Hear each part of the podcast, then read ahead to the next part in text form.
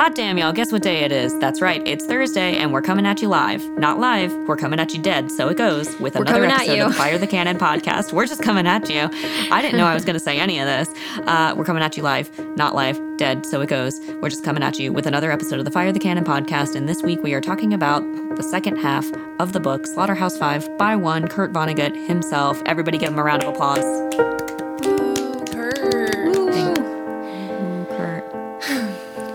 Well, that's a lot of effort I just put into that intro, so I think I'm done now. You guys got it from here? That was Jackie.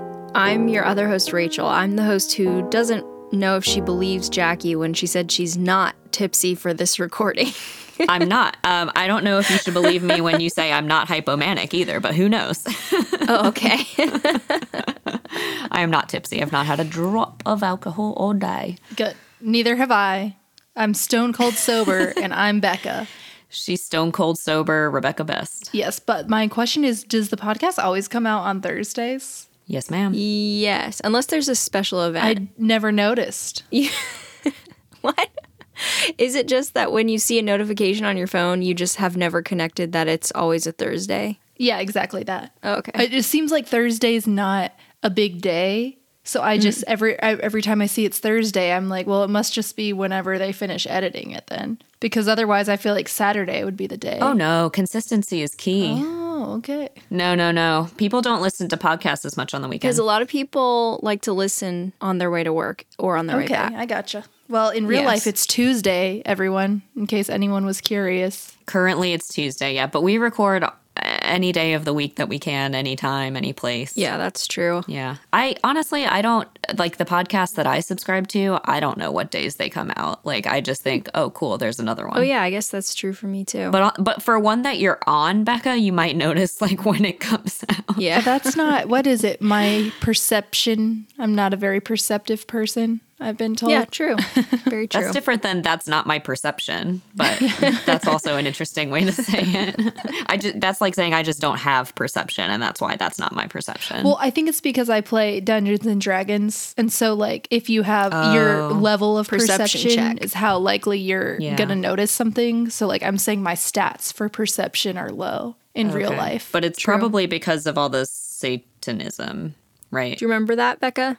That in the I 80s, don't remember that. There was a panic about Dungeons and Dragons. People thought it was satanic. Wow. We just had a conversation about how Bekah thought that the word grub for food was first used and introduced to the English lexicon in the 1994 movie The Lion King. She was like, "Oh, that was," anyway, she was like, "That was before I was born," and I was just like, "Oh my god!" So we're asking her to remember something from the 80s. That's not going to work. Yeah, no, I won't remember anything from the 80s. That's for sure. So we just recorded two days ago. And the reason is because I'm about to go to España, Correct. And also after that, I'm going to. France. Germany, but what is it? I don't know what it is. in- Deutschland. Deutschland. Okay. I was going to say Alemán. Yeah. I was like, that's what it is in Spanish. That's not the right one.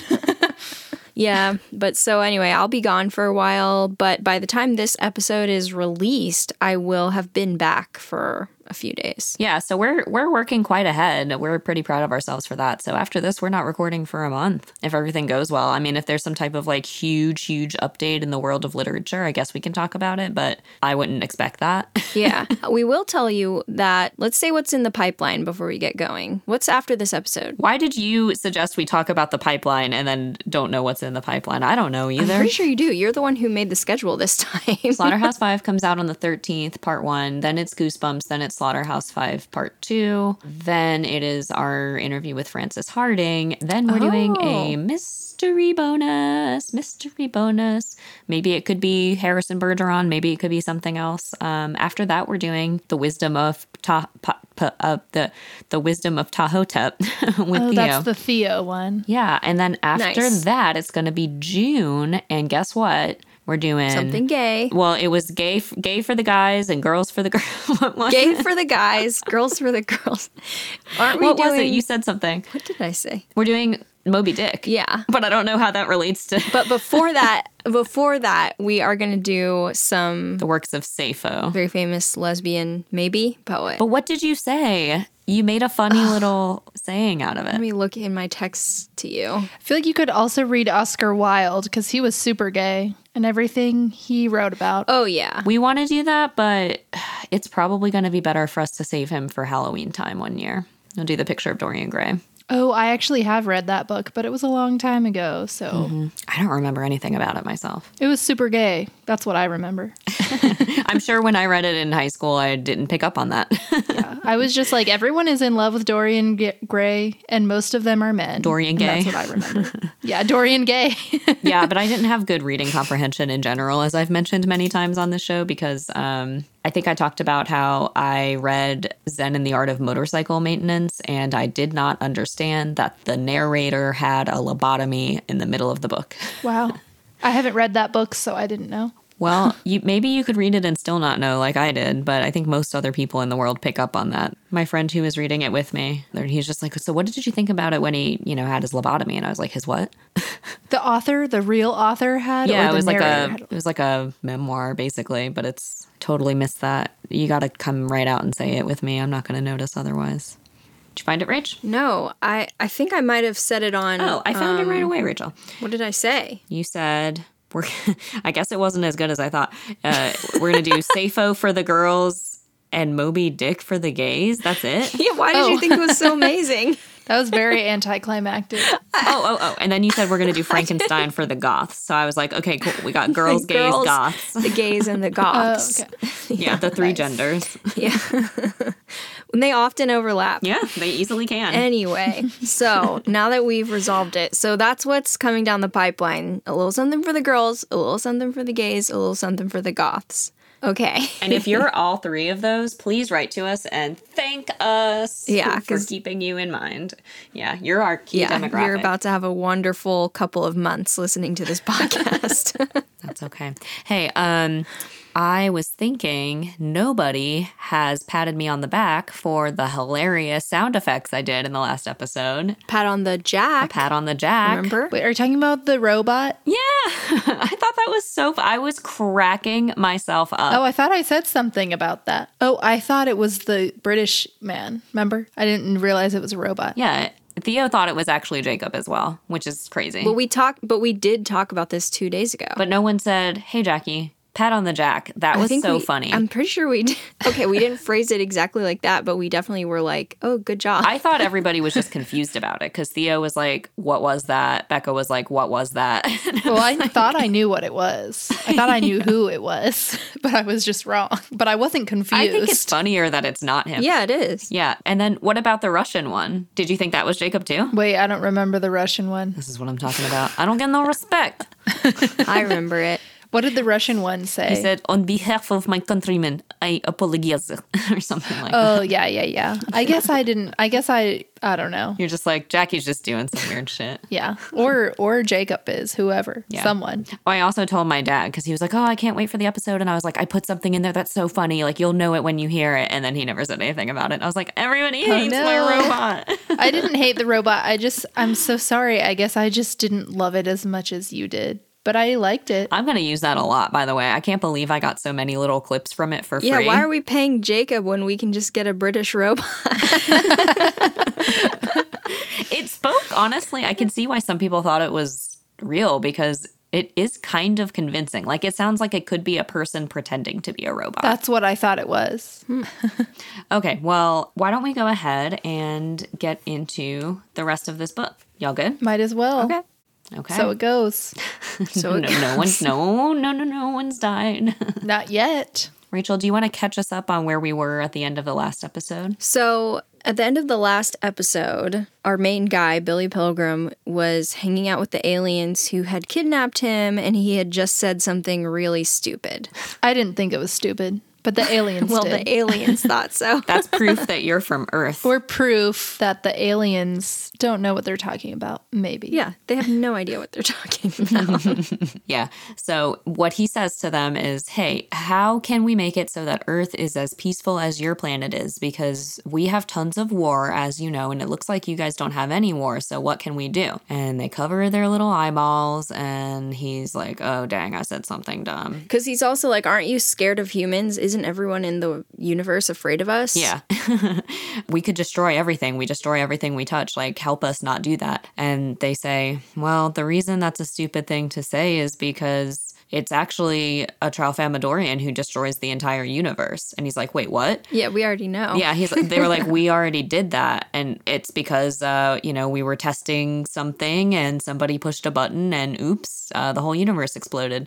And Billy Pilgrim is like, what? Then why doesn't he just not press the button? Like, why don't you just stop it from happening? And they say, we've always pressed the button. We always will press the button. We always are pressing the button. That's how the moment is structured. See, that's why they're dumb. Yeah, they need to get over themselves. I know that's why they're dumb, and You also just can't see in their dimension, Bekah. You don't have the perception. They can't see in my dimension. Well, I have an opinion about them. I feel like they're maybe this is a crazy take, but I'm going to say it anyway. They're a little bit ableist because I feel like if I was hanging out with a blind guy, like yeah, I can see a bunch of things that he can't see. But if he asks like, "Hey, what's in the corner of that room over there where I've never been?" I'm like, "Well, you wouldn't get it cuz you don't have working eyes, you know?" So yeah, that was really stupid that was for you yeah, to say that. all of us who can see know what's Yeah. over there, but you don't because you're just stupid. And it's like he doesn't have all the senses that you have. Like use a little bit of empathy. yeah, they are ableist. you wouldn't like heave a heavy sigh and go, "Ugh, why do you always ask these things? You're exhausted." I can't believe you asked Oh, me this. Yeah, exactly. yeah, like if if we were watching a show and maybe there wasn't dialogue and he was like, "Hey, do you mind just telling me what was going on in the play or whatever?" And I'd be like, "Ugh, no one ever asks that because everyone else can see." this again. like jerk, you know? That's so funny. yeah, they've got problems. Yeah, I don't know. It seems like they see another dimension. We can't see it. It's almost like being blind or being deaf, and they're just like acting like we're stupid because we don't. Ha- and it's, I think it's kind of rude. It is Yeah. rude. Well, they always were rude. They are being rude, and they always will be rude, and they always were. Did I say that already? And I they can't don't remember. have any intention of mm-hmm. stopping, right? They, Yeah. they can't. That's how the moment is structured. They definitely could. Yeah. They just think they they're can. in the prison of their own minds.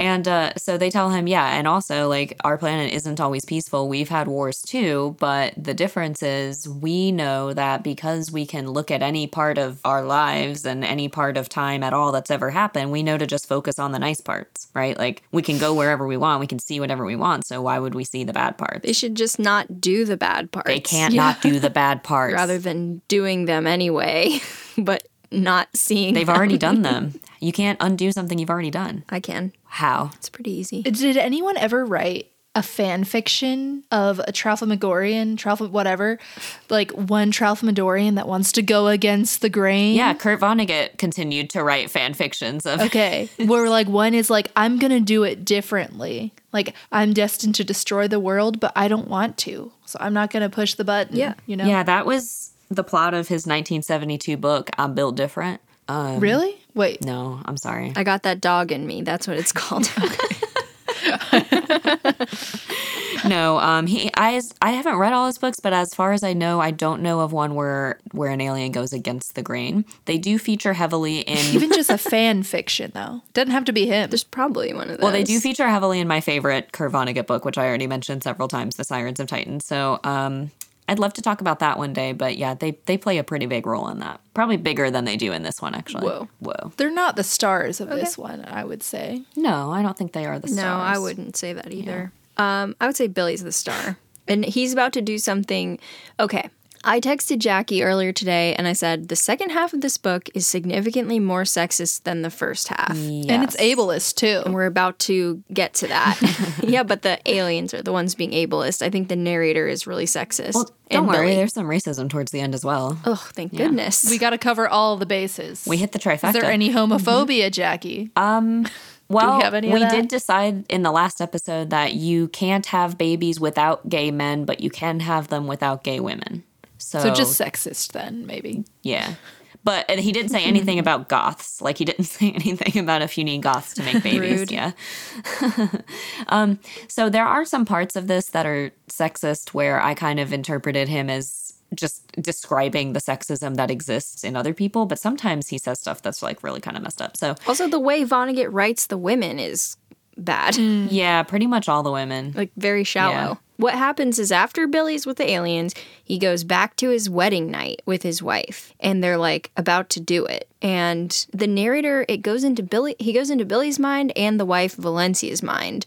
Billy is like, Oh, I'm getting all these benefits for marrying a woman who nobody in their right mind would ever marry. Why? And it's just because she's fat. She's fat. That's Oh, it. She's a oh. lovely so person. fat phobia too. yeah. Yeah. She also to herself, she like cries and she's like, Oh, I never thought anyone would want to be with me. Yeah. And she's like, Thank you so much for marrying me because I'm fat, basically. And she says like I'm going to lose weight for you. I'm going to look good for you. I'm going to get better. And he's like, "I you don't have to do that for me." And she's like, "Really?" And he's like, "Yeah." And it says it's because he's already seen their whole marriage and he knows it's like basically fine. So he's like, "Yeah, don't bother." It's he says like it's pretty much tolerable the whole Yeah. time. What a romantic guy. Well, poor Valencia. what a catch. That's part of the thing is just with this character in general, he's so listless and just devoid of energy or motivation or drive like 99% of the time that I almost can't blame him for having a lot of the characters be pretty flat, but a lot of the male characters are not flat at all. So I'm not sure why it is that way for women. Right. Yeah. But also, like, the narrator's the one who's like, nobody in their right mind would marry her. But, like, everyone has to know, even if your own personal preference, like, you're not attracted to fat people, a lot of people are. so, like, what are you talking about? and a lot of people also don't care. I don't know. I don't know. I've never I've never seen a fat person get married, have kids or find love. So yeah, in show me one America, example of never that. happens. Yeah. We're being sarcastic. It happens every day. We've also already talked about the wonderful dynamic so many of us share, which is um, what did what did we say? Slim boy, round girl. Maybe. Darius isn't a slim boy. Not as not like Joshua and Steven. oh, yeah. They're like, no, he's definitely not slim like Steven. very few are, but Joshua is even slimmer than Steven. what? That's when crazy. he was in Singapore, one time he was like, "It was so hot, so I had four grapes for dinner." No, I said, "What did you have for dinner?" And he said, "Grapes." And I said, "Is that a restaurant?" And he said, "No, I had grapes." And I was like, "Okay." Joshua is he's nine inches taller than me, and he weighs ten pounds more. Mm. oh, wow. yeah, I can pick him up. I can swing him around like a little baby babe. I would like to see Joshua now because I can't imagine looking thinner than Steven. it also might be that Joshua wears suits a lot. Yeah, he just wears suits. He doesn't wear anything like really form fitting.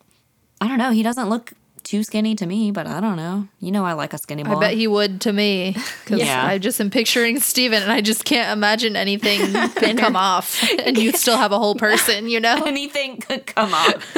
You're thinner than Steven. No, I think BMI wise, I'm sure my BMI is higher than his. Like I weigh less than him because I'm shorter than him, more normal than him. yeah, like and women's like body fat percentages are always going to be like crazy higher than men. So don't compare yourself to the male-bodied persons in your life. To our frighteningly thin boyfriends. I'm not it's not making me feel bad about myself. I'm just so surprised that there could be a thinner specimen than Steven. That's all. I will say that if he weighed maybe like 10 to 20 pounds more than he did, I would probably not be anxious about my own weight as much. Like, I'm not that anxious about it because it's fine, but I'm also like, I don't like that I almost weigh as much as you and I'm so much shorter. You wouldn't have to worry about it with Darius. I wouldn't have to worry about it with most men, to be honest. That's true. anyway, back to business. I don't think Kurt Vonnegut would have married us anyway. Yeah, he would have been like, "Uh, they're disgustingly plump." He would have married Steven though. yeah. Yeah. I don't know. Um, because he doesn't ever say how much Valencia weighs or anything, because I'm sure he has no idea, right? Like, okay, so this is the other thing about men. Like, I had a male friend who said something like, Oh, like, I don't know, my girlfriend's so tiny, she probably couldn't do that. She only weighs a hundred pounds. Like, and all my female friends had all met her, and we were like, She doesn't weigh a hundred pounds. Like, she's a thin girl, but she looks just like the rest of us, and she's as tall as the rest of us. And um, we were just like, You don't know how much weight looks like, do you? Like, you think anybody small is like a hundred pounds. No, that's not how this works. It goes from 100 to 180. Yeah. You're either 100 pounds or you're yeah. 180. Like, oh my gosh, she was huge. She was like 200 pounds. And it's like, that's not huge. But also, I've Come seen on. something where men will be like, "Oh yeah, if a woman's 150 pounds, that must mean she's oh she's really fat," and then they show images of women at various heights who weigh that much, and it's like you have no idea what any have no amount of weight is. But I remember in high school, which was a terrible time to be a woman, when people were like, "Oh, I want to weigh a hundred pounds." Early 2000s. Yeah, and it was like, "Don't do that." And I was lucky because I did, but I was like way underweight and like malnourished. Um, quite short. I'm just kidding. I wasn't malnourished. Yeah. But like Bekah is very thin, and she's not even close to hundred pounds. No, if I I'd, I would not live if I weighed 100 Yeah. pounds, I think. That's the thing. A lot of men would look at any thin woman and just be like, "Yeah, that's about hundred. Or like Yeah. the same thing they'll do with um, like, "Oh, double D's, like that's huge." And it's like, no, it depends on the frame of the woman and was- her band size. Wait, I was gonna say my friend in law school. She's a very like my my former law school roommate. She's a very small, very slender woman, and her husband one time was talking to me, and he was like, "Oh yeah, my wife has huge boobs," and I was like, "Pardon?" And he's like, "Yeah, her like." What? Why was he telling you He's this? German, by the way, and he was like, "Yeah, she Oh. has No, that explains she it. has a C cup. And I was like, blink, blink, blink. First of all, the distance around her rib cage is is like 27 inches. And I'm like, you don't understand. Like the letter is like how much boob there is. But like the letter changes based on the band size. So like a 27C would be like a 32 double A. Yeah. but he just like she she's very beautiful but she's very like willowy and it's Very like you know yeah. she doesn't have huge boobs what are you talking about just because of the letter I don't know. That's so funny. I mean, obviously, we're not going to put this in the podcast, but remember, like back in early college, people were you like everybody was like, "Oh, Jackie and her huge, enormous boobs." I think I had a C cup at the time. just bleep out the letters that you said about yourself I'm a Yeah. time to be a perv about it okay okay. Everybody's boobs are bigger than you think they are, but not that way. Ev- they're all great everyone's fine They're all with whatever boob size they have right guys Even if it's none, Yeah. totally fine. No, it's fine. My thing is so for all we know, Valencia, especially because I feel like women were smaller in the 50s. Yeah, this would have been like the early '60s. I feel like there would have been sh- even yeah. more. fat phobia. Yeah. she could have weighed like 170 or something and he was like no one would marry her She could have been like very average sized for us. Yeah. Like I feel like she could have been a very average sized woman and he'd be like, she's Yeah. so fat. I'm like, this is the most normal looking woman I've ever seen. You Yeah. know? I think that's where I was going with it that I forgot to say is like he doesn't say how much she weighs. He just describes her as quote big as a house. And I'm like, that doesn't help. yeah What kind of nasty ass little small house? Also, no one's as big as a house. Yeah. like a dollhouse? Like a birdhouse. He also Yeah. talks about her like always like stuffing her face with candy. Yeah. I'm just I've got a problem with Vonnegut. I'm I'm very feel very mixed about him, but okay. Did you feel that way before you read the second half of the book? um there were some women issues, but I was like it's not bothering me that much, but then in the second half of the book, the the women issues just piled up and piled up. yeah. Well, because the first half of the book basically has no women. it's just like Well. men, men, men. Um, okay, so that happens. Long tangent, but basically, um, they have sex. She's like, "Oh my god, that was so great." I kind of doubt it was great because I kind of doubt he was like that Paying attention. or paying attention or even on that planet at the time he was doing it. Oh, so she's but she's so sweet and she really loves him and she's like tell me some war stories and He's like, I need to go to the bathroom. well he he tell he tells her some war stories. I mean he doesn't really like t- let her in on his soul or his memories or anything. He just kind of like answers the questions. He was like, "Well, this was Edgar Derby. He was a teacher and he got shot because he took a teapot that wasn't his and I saw it happen." And she was like, "You saw other things happen, right? Like you saw people get killed." And he was like, "Yeah, I saw people get killed." So he gets up and goes to the bathroom and so much of this I will say feels really cinematic and I have not seen the movie. I kind of want to watch it now, but I also kind of don't cuz I'm afraid it won't live up. But so he gets up, he goes to the bathroom, he's looking for the light switch in the dark. He flips it on, bam, he's back in Germany in 1945. He's not just in his own bathroom. He's sorry. Can we pause for like 2 seconds? what? my coworker um, and one of my good friends is texting us about the sex of her baby that Oh. she's about to tell us. Tell her she needs to wait till you're done recording. I will say this though. It's crazy that back in the day, people got married and they didn't really know each other, you know? That you could do that. Yeah. Be like, you haven't really connected on any deep level and you're married already. It's wild. Mm-hmm. Yeah. Okay. It's a boy. Meh. Meh. Sorry. Womp womp, sorry. Uh, Kurt okay. Vonnegut would love that. Yeah. He'd write a book about that baby. All right. Yeah. So he goes into his bathroom and he travels back in time to the the war hospital where he was put because he like had a mental breakdown while watching Cinderella. And he gets up to go to the bathroom in the camp. And there's this like super gross scene where it's like all the Americans who had gotten there and were like fed this amazing meal by the Englishmen. They were not used to having food, so now they're all super sick and they're all having diarrhea all over the place. Oh. And the narrator is one of them. Yeah, the narrator, not Billy. The narrator is Kurt Vonnegut, sort of. And he's like pooping at the time. And he yeah. also had diarrhea. Yeah, because he says, "Oh, Billy saw this guy who was saying he had shit out everything but his brains," and then the guy said, "There they go, there they go," meaning like he had just now shit out his brains. And then he says, "That was I. That was me. That was the author of this book." That's what I was up to. Yeah. yeah. so he has a little cameo in his own novel. Um, so, but then that happens and he goes out of the bathroom. And I just like this because of like the setup. So he leaves that bathroom and he's back in his bedroom with Valencia. Like he just goes into a different room and it's a whole other time and place. So now he's back with Valencia. He goes to sleep. Um, he's back in the hospital again in 1945. And little guy named Paul Lazzaro, who I think we talked about in the last episode because he had promised Roland Weary that he would kill the dumb bastard who caused Roland to die. Oh no. Mm-hmm. Why would you promise that? He's a weirdo. He's described multiple times as rabid. He's just like full of constant anger for no reason. He probably just wanted an excuse to go on a murder quest, you know? yeah, he, he seems like he's just a psychopath. Too bad he couldn't murder any Nazis. I know, make himself since useful. That was the whole thing. That would have been a useful murder at the time. I don't know. Even now, And now. honestly. Yeah, since they're back. Yeah. They've always been back.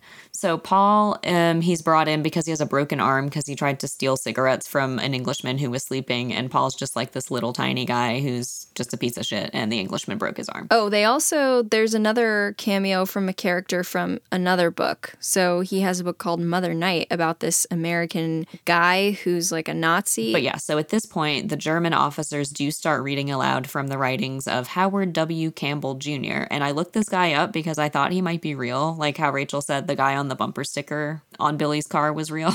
Hmm. yeah, that guy, that guy was real. This guy's not real. No, but so he is the first person narrator of Mother Night, which is a different book. It was before it was released before Slaughterhouse 5, and he's like an American who became a Nazi. So the question that I have is that his writings make sense to me from a class perspective. He doesn't say anything in these writings about race or Nazism, right? Like he he says things about how like, well, the problem with America is that Americans have this like innate disdain for the poor. Like the rich hate the poor and the poor hate the poor and nobody has any willingness to like help change this and that's why they don't have any dignity when they're taken prisoner by the Germans. So it's like, okay, you went too far with that last one, but it's like that's true. We we do hate poverty. Poor people hate themselves for being poor. Well, that's that's the whole you can overcome class barriers if you designate another group as an outsider.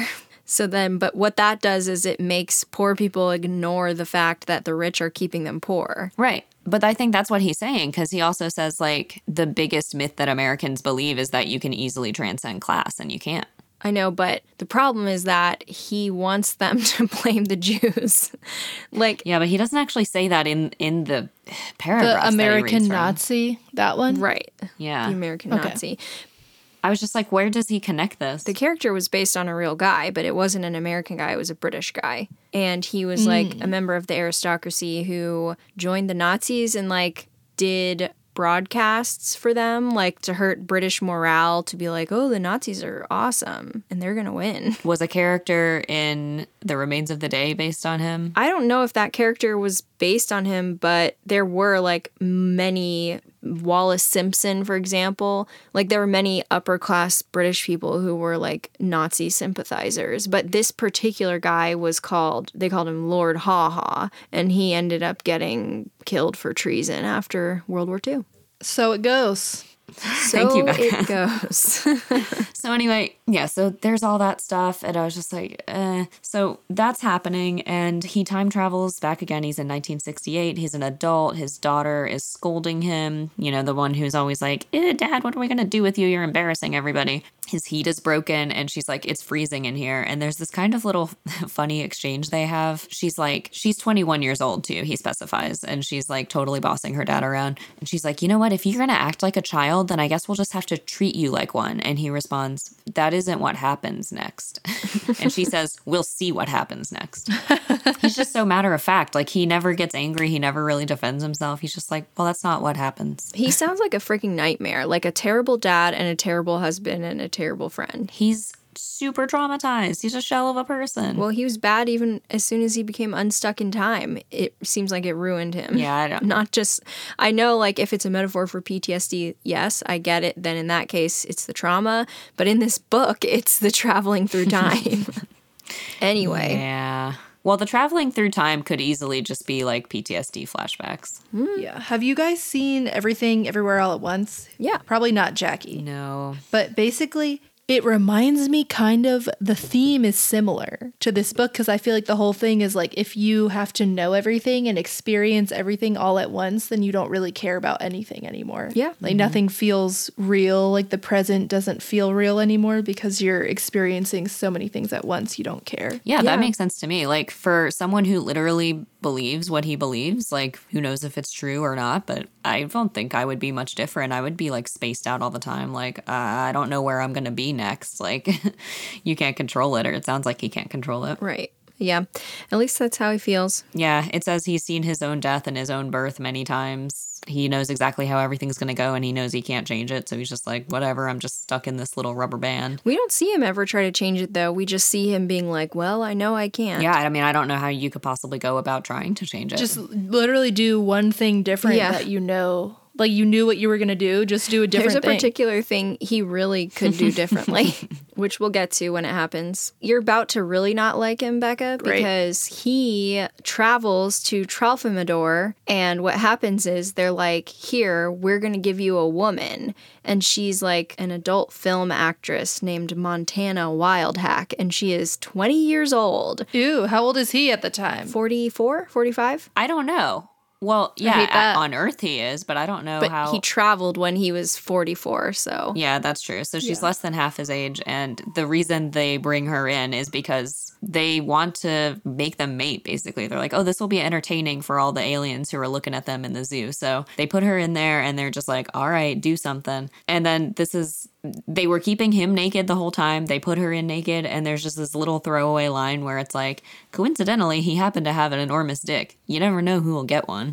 I just find that so funny. You never know who will get one. Like they're passed out or You something. Yeah, it's totally random. So Yeah. he's very nice to her at first, and then it talks about like, oh, you know, he was a perfect gentleman. Like he didn't even have sex with her until she said, "Oh, you want to have sex?" And then he was like, "Yeah." And then it talks about like, oh, it was so awesome hooking up with this twenty-year-old. But also, it says earlier in the book, the only time he ever cheated on his wife was at that party. Not true. Yeah, this counts He had too. a whole other family.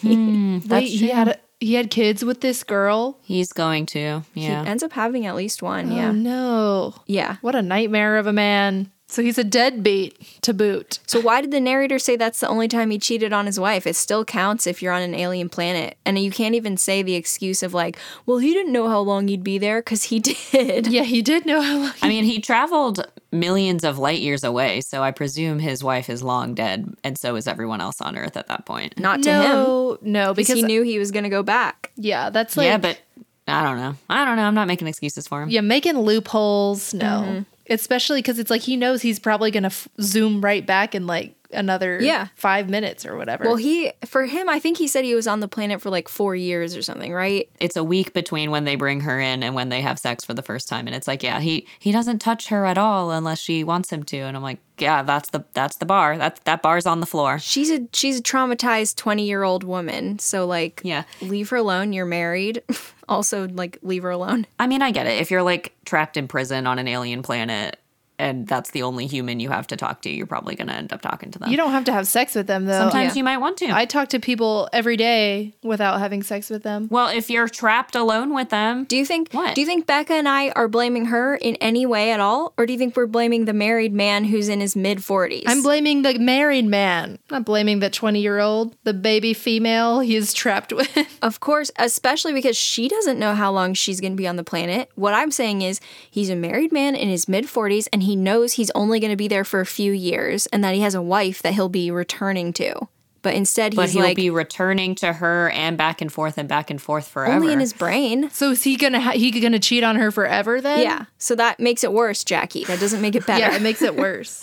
I'm telling you, in the world of the book, as Bekah said, when you've seen everything and everything is constantly happening all the time and you can't change any of it, you've already done it. Why would you care about anything? I'm saying that doesn't make it not cheating though. It's still cheating. the narrator, I'm saying the narrator lied.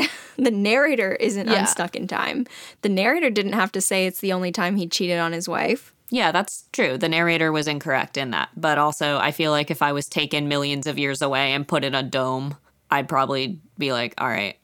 would cheat on Joshua? Is that what Immediately? you're saying? I don't think I would consider it cheating because it'd be like I'm I'm billions of years away on a different planet. Even like, if you knew you would see him again in a couple years. yeah, I think he'd forgive me. I think he I think he would forgive I me. I wouldn't It- forgive you. But you don't have to do it at all. Yeah, you don't have to do it unless you want to. Also, the aliens are watching you. Whatever. It's weird. It's so weird. Not whatever.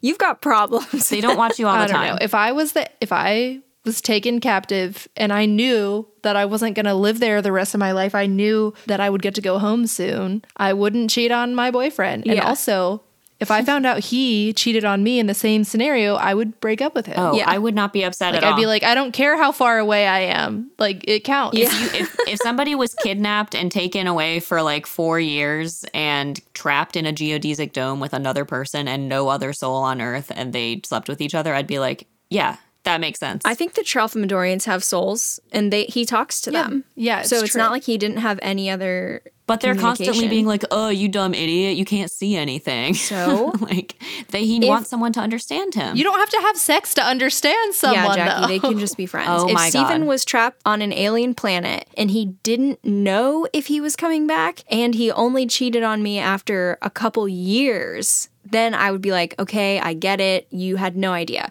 But if he was like, I went to this alien planet, I knew I would see you again in three years, but I immediately hooked up with a 20 year old after a week of knowing her, I would be like, okay, bye. That's the end of our wonderful engagement. yeah, I guess we're just different. That's okay though. Yeah. Maybe you're not cut out for monogamy, Jackie. Like Joshua went to Singapore for three years, and that's different because there were lots of other people around, and we could still talk to each other. But again, I think if you're trapped with someone and it's You a long have time, weird rules. I, just because I don't agree with you doesn't mean I'm wrong. Like there's No, lots of people what- who would agree saying with you me. have a lot of extra stipulations where you're like, if you go here for a certain number of years, you the it's not cheating depending on the smaller number of people and if the aliens make fun of Rachel, you, then it's not cheating. it's zero people. It is zero human beings with whom to connect. Sometimes people like to connect with their bodies. It's not that weird. It's not that it's weird, it's just that you're not cut out for monogamy if you can't keep it in your pants for a couple years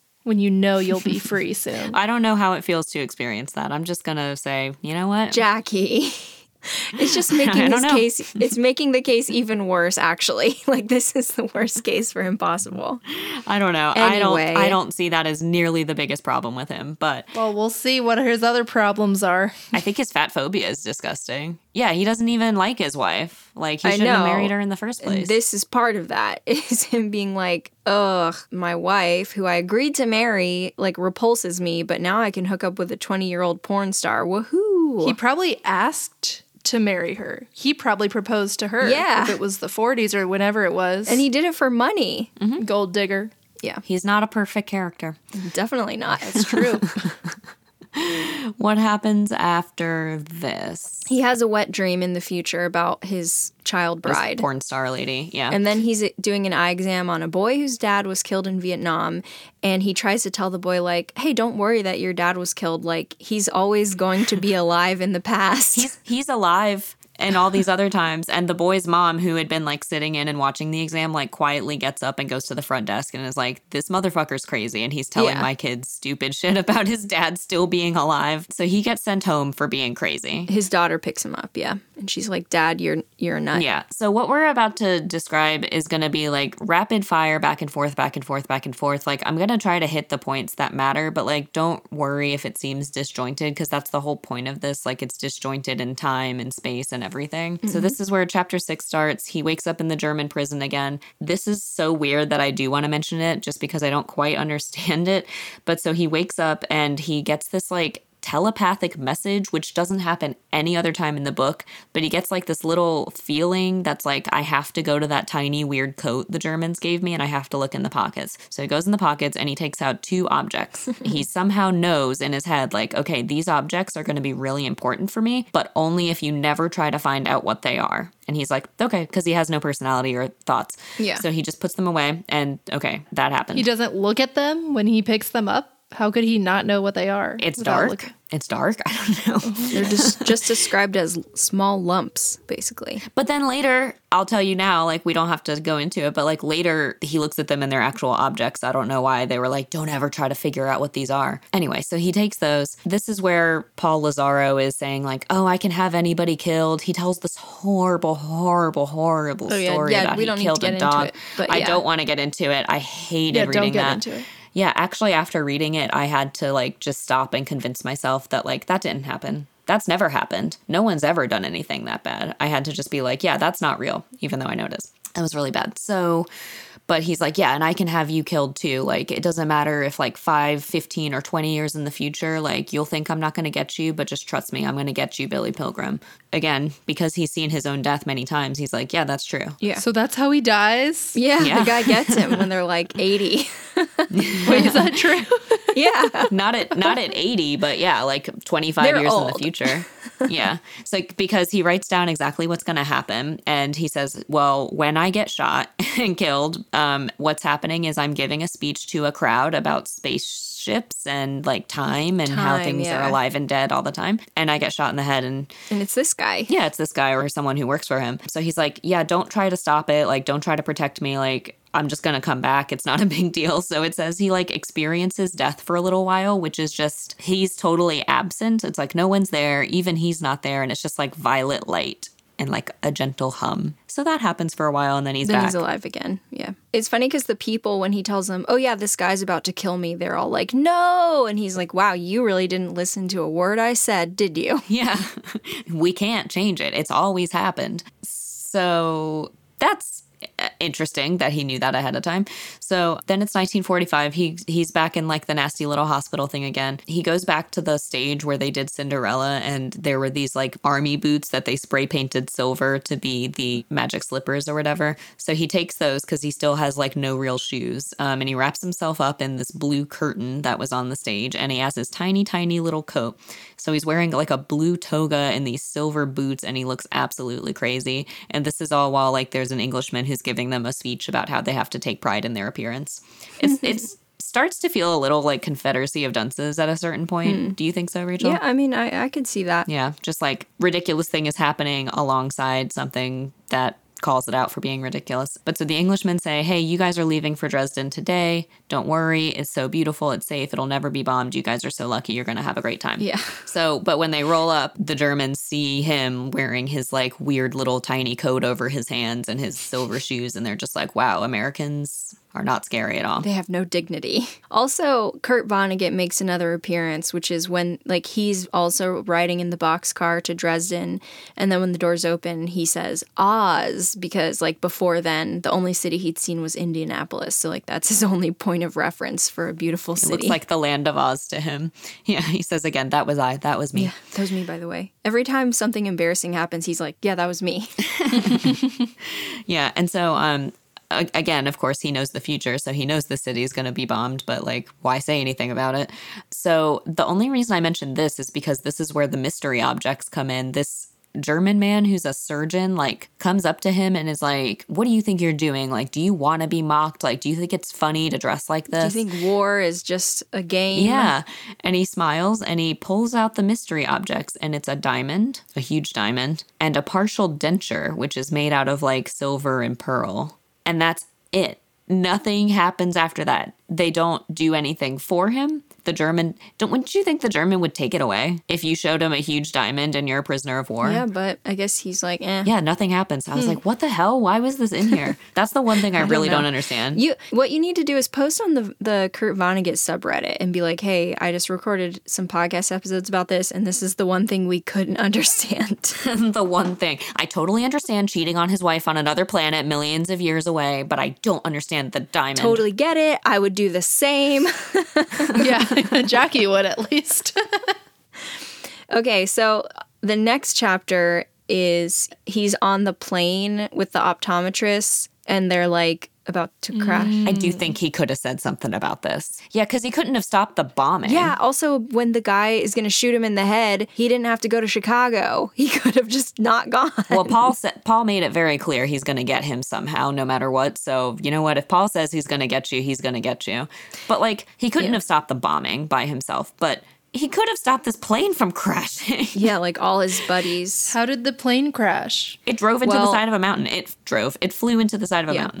So they're so they're like having a great time with all the other optometrists. They have a barbershop quartet called the Four Eyed Bastards, and they're like singing these kind of racist songs about Polish people. Polish people are white, though, aren't they? Why would you be racist against Polish people? I, well, people Europeans, they're always going to find someone to be racist against. Um, the Polish have always been. I feel like even to this day, people still kind of think of Poles as just idiots. Like there's just a stereotype that they're stupid. Weird. I don't know why, but I mean, they've got delicious food for sure. Copernicus was Polish. If we didn't have Poles, we'd still think that, that the sun revolved around the earth. Isn't your grandpa Polish or something? My grandmother is Polish. Oh, she's probably great. Well, she's she died, but um, so it goes. She's so she's still alive in your heart forever. in many timelines. and in the past. and in the past. yeah, so the he, Billy is like, "Well, the plane's going to crash. I'm going to blink myself into another experience. I don't want to deal with this." that that part right there made me think, oh, he did that on purpose. He can control it now, but he can't control it other times.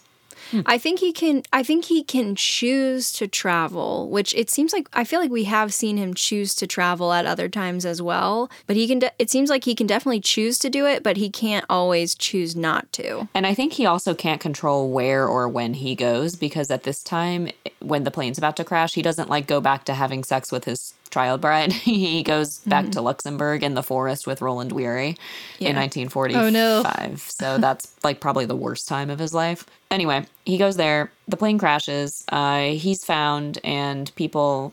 I think it said everybody but him and like one other person died. The co-pilot, I. Co-pilot. But how could he stop the crash? He can't He fly could a say, plane. "Let's not go on." Or he could say, "Don't fly the plane into the mountain. Fly the plane a little higher." He could have been so drunk and rowdy on the plane that they were forced to land a little earlier, you know? Like mm. there are things he could have done. Yeah, he could have had a little freak out then. yeah, that's true. So he's in the hospital. He's unconscious for a couple days, but he time travels when he's unconscious. So he goes back to 1945 again. Him and Edgar Derby are working in the slaughterhouse, walking around, and they open a door and they accidentally stumble upon a room full of dun dun dun 30 naked teenage girls. Mm-hmm. And they're gorgeous. Gorgeous. I hate that. Where Yeah. are their clothes? They're showering. They were taking a shower, yeah. In a slaughterhouse? they were refugees from like basically every other city except for Dresden in Germany has been bombed at this point. So this is the only major city left. So they've been taken there. And uh, that's it. It's just, yep, bunch of naked Yeah. teenagers. Um, it's the first time Billy Pilgrim ever saw a naked girl. sort of. Well, yeah, there's no first time for him for anything. There's also a little bit him and Edgar are with a very young German guard and the three of them go to the prison kitchens and the cook like there's not that much food there, but the cook basically says to the German guy, "You're too young to go to war," and says to Edgar, "You're too old to go to war." And then to Billy is just like You're just right. you're bad at this. yeah. like you're an idiot. And then the the cook says, you know, ugh, all the real soldiers are dead. And they're like, yeah, They That's are. true. yeah. So he talks about like his job there is making the malt syrup for pregnant women, which is what Kurt Vonnegut's actual job was. And so yeah, I was right. It's it's just like full of vitamins and minerals. And he at one point steals like a little spoonful of it. And it says he's been so malnourished for so long that he feels every cell in his body like burst into applause. and he feeds some to Edgar Derby and he bursts into tears. They're always making like syrup lollipops, and they always talk about like everyone who worked in the factory was constantly spooning up syrup. And that's how the narrator always describes it like spooning up syrup, spooning syrup. Yeah, spooning wasn't allowed. Spooning, spooning, spooning. all over the factory, literally everywhere, there are spoons hidden because, you know, people are like spooning up the syrup and then they think someone's coming in and they just hide the spoon. So, just like everywhere you look in this factory, you're going to find a spoon. And so he like is just constantly eating syrup and like because it's basically the only source of nutrients they have. they make themselves sick. Certain things in this book like hit me really hard, and the part where like the guy like bursts into tears because he finally got to taste something with nutrients, I was just like, oh, this poor yeah, guy. it's pretty cute. That's the best part of the book, I would say, is the, s- best syrup part. spooning part. So, um, chapter eight, this is where the actual Howard Campbell comes to visit them. He's like the made up, what am I trying to say? American Nazi propagandist. Yeah. yeah. So he tells all the Americans, hey, if you switch to Nazism, you're going to be repatriated in Switzerland after the war. You should probably go ahead and do it because, like, you're going to lose anyway. So you might as well switch to our side. So Edgar, the poor guy who's doomed to be shot later, goes up to him and he delivers this, like, scathing rebuke. It was just like, all right, nothing happened. But it's great. Like, it's a fine moment. The best moment of his life. And he's like, America, we believe everyone's equal, and Nazis have a disgusting ideology and it's pathetic, and you're going to lose. And Russians are brothers, and we're going to team up with them and stamp out the vile disease of Nazism. yeah, he's like, nobody here would ever go to your side. And I, I guess he's right because no one did. But yeah, I mean, part of that is because an air raid siren goes off, so everyone's like, ah, and runs away. I mean, that's a pretty good cap on Edgar's little speech. Like, you're going to lose. And it's like, well, damn, yeah. Yeah. So at this time, he travels back in, uh, forward in time and he's arguing with his daughter again. And she's like, you know who I could just kill? And he's like, who, Barbara? Who could you kill? And she says, that damn Kilgore Trout. She hates that guy because she's like, ever since he had that plane crash and then started reading his books in the hospital, like, this is where everything went wrong. He went crazy after that. and also, he's friends with Kilgore. Yeah. So we actually get to meet Kilgore Trout at this point. I feel like he's terrible. well, is he Kurt Vonnegut in the future? Like, did Kurt Vonnegut? I'm pretty sure he's making fun of himself in this character. I think so too. He's like a grumpy. Who's Kilgore Trout? He's a sci-fi writer. a made-up sci-fi writer in Kurt Vonnegut books. He's the one where in his books there are aliens that look exactly suspiciously like the Tralfamadorians. and there's a lot of themes that kind of relate to what Billy thinks is happening with himself. But Kilgore is old now and he's like never made any money from his writing. he's super angry all the time. Yeah. He doesn't even consider himself a writer. Billy's like, when they first meet, he's like, Are you Kilgore Trout, the writer? And he's like, There's a writer named Kilgore Trout. because his actual job, how he like survives, is he like manages a little team of like preteens who deliver newspapers, paper and they're boys. always like. Yeah, they're always sassing him and they're like, I don't want to do this. It doesn't pay well. And he's like, but if you don't do it, I'm going to have to deliver your newspapers for you. So he like tries to bully them into staying. So he's almost, Yeah. I, again, reminds me a little bit of Ignatius from Confederacy of Dunces, like with his little hot dog cart or something. Mm-hmm. The thing with Kilgore Trout books is like apparently his ideas are amazing, but he can't write worth a shit. so yeah. he's a really bad writer. so there's some examples of his books, which are um, he wrote one about a tree where like money grows uh, as the leaves, and then like the flowers are precious gems, and so it's just like covered in like wealth all the time, and it attracts humans who want to get the wealth, but um, they all just end up killing each other around the roots, and it makes really good fertilizer, and the tree keeps growing. So that's one book. There's another one where there's like these soulless robots who look just like humans, but they have no conscience and they basically just go around like dropping bombs on people. Mm-hmm. There's one, and they're generally accepted into society because they look just like people, even though they do horrible things. But there's mm-hmm. one robot who has really bad breath. And so nobody likes him. But once he clears up his bad breath, then they're like, okay, you can you can be a human. You're now. one of That's us fine." now. How Yeah. does a robot have bad breath? Do they breathe? I guess in the book they do. Eh, somehow this one does. But so Billy invites Trout. He's like, oh, so he helps Kilgore Trout deliver some newspapers. And then he says, oh, I'm having my 18th wedding anniversary tonight. You should come to the party.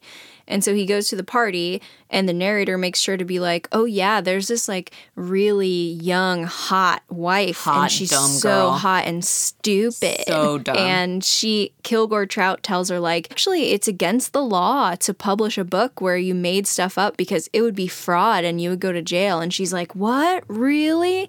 And then he like spits caviar into her boobs on accident.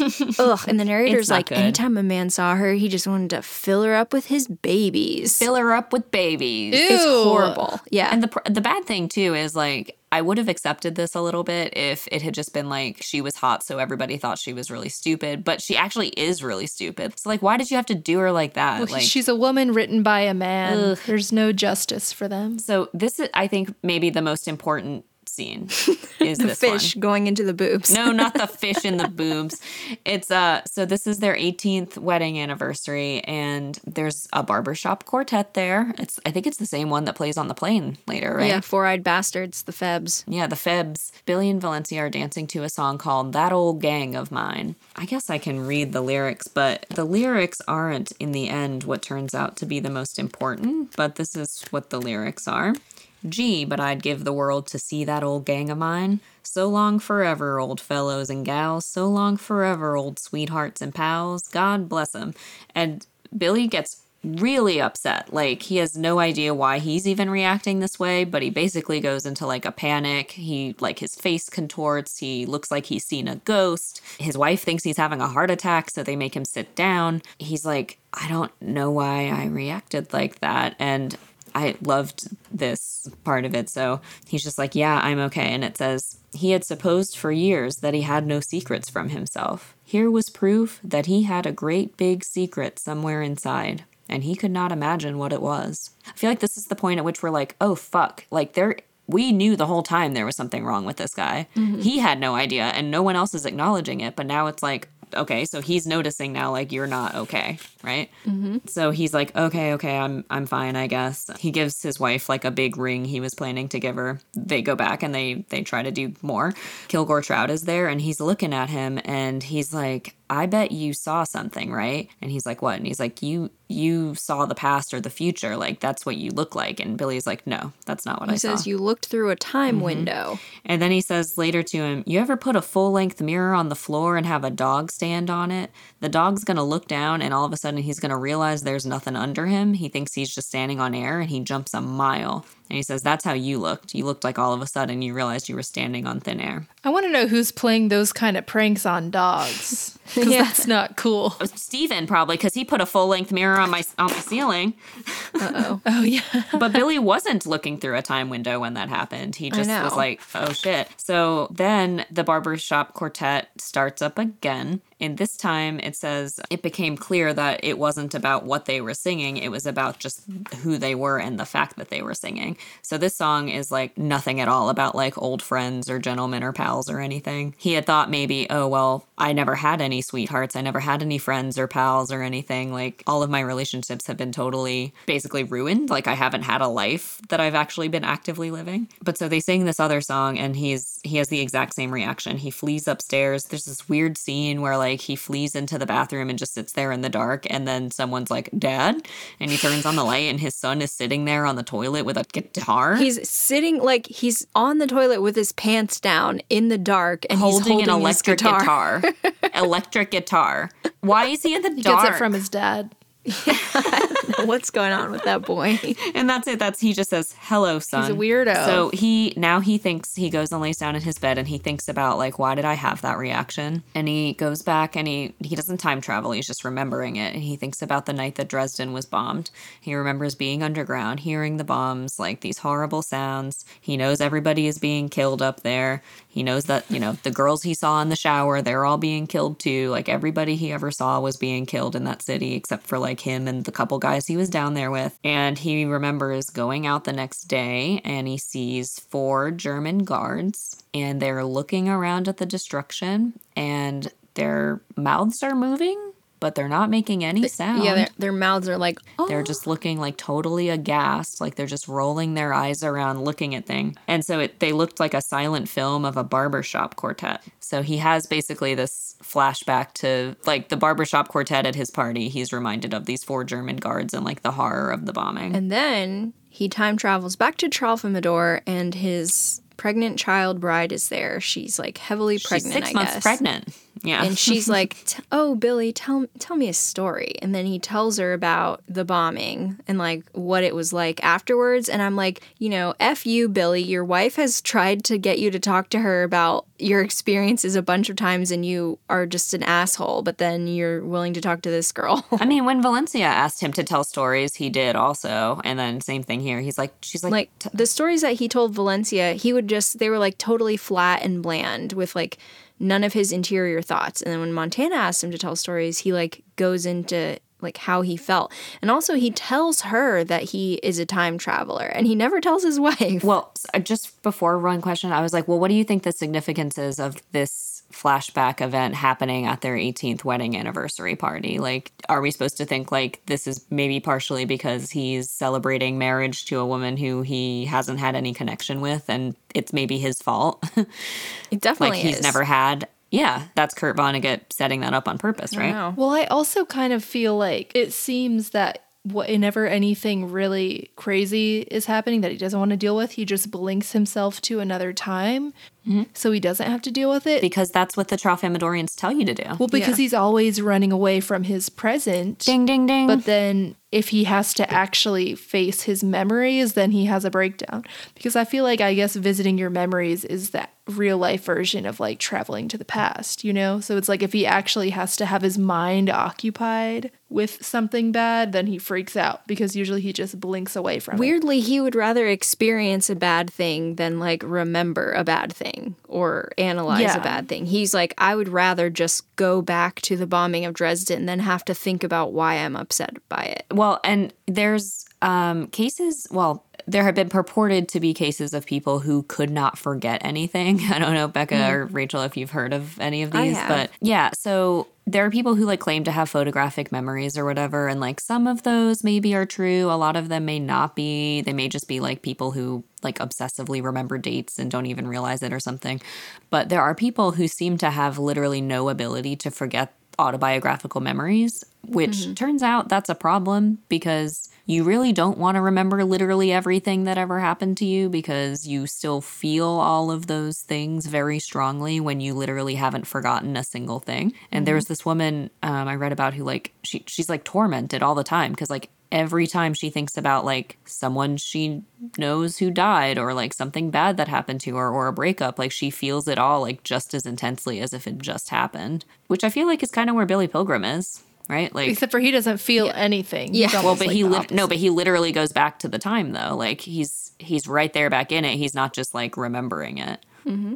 I've had an idea for a science fiction book that I've wanted to do for a while and I've been thinking about it, which is that so part of the problem if you live forever is also like the human memory can't remember everything. oh i thought you were going to say everyone you know dies and i was like yeah bicentennial man heartbreaker That's, that's part of it. Jackie really loves that movie. So that's we should we should probably read the books on the podcast, like read the Bicentennial I Man know. is it story or book? I don't know. Anyway, so my idea was like people in the future have like an extended lifespan and we kind of figure out a way to offload our memories. So people kind of can take out part of their memory and then if they want to access it, they can go see what was mm-hmm. in their memory. But then in my external story, hard drive. the main character would be some kind of detective and someone has figured out how to like fuck with people's memories but the problem is you don't remember them you just can like access them so you don't know if it's actually your memory or not anymore because somebody's been this sounds like it. a more confusing book than this which means it would probably be really interesting I think that's less confusing. Should we bleep out my plot so no one? no, they can try to take it if they want, but I've copied it right. take it if you want uh, whatever. Anyway, um, this happens. Everything's bombed. Um, he realizes like, oh, that's why I had that bad reaction, which is you know nice. He actually sat down and thought about something for once instead of just escaping. I mean, he escaped the party, but this is the part where like, yeah, autobiographical. The Air Force comes over and bombs again, so a bunch of prisoners of war die, and they walk and walk and walk and walk, and they finally get to like this inn that is somehow not been destroyed. It's like on the edges of the city limits. And the people who run the inn is like this German family. They know that the city's been bombed, but they like, you know, still open their inn. They turn the lights on, they get everything ready. They're like, okay, there might be people coming, like escaping Dresden, like we should be ready for them. And all that shows up is those four guards and then a hundred Americans. And they're like, hey, are there any more people coming? And they're like, no, there's no one else alive. one one other thing about this chapter. Oh, but the the innkeeper is like they're like still pretty nice to the Americans. But the one other thing I wanted to say about the chapter was that when Billy sees his son in the nude with the guitar, he thinks to himself, "I like my son, but I barely know him Don't at know all." him. Eh, Yeah. But here's the thing. I actually know, for example, Bekah very well. But if I went into a dark bathroom and then it turns out she had been sitting there on the toilet in the nude with an electric guitar with the lights off, I would also think I barely Maybe know I her at don't all. know. Well, now I know what I got to do. you know, it'd be a lot less weird if it was an acoustic guitar.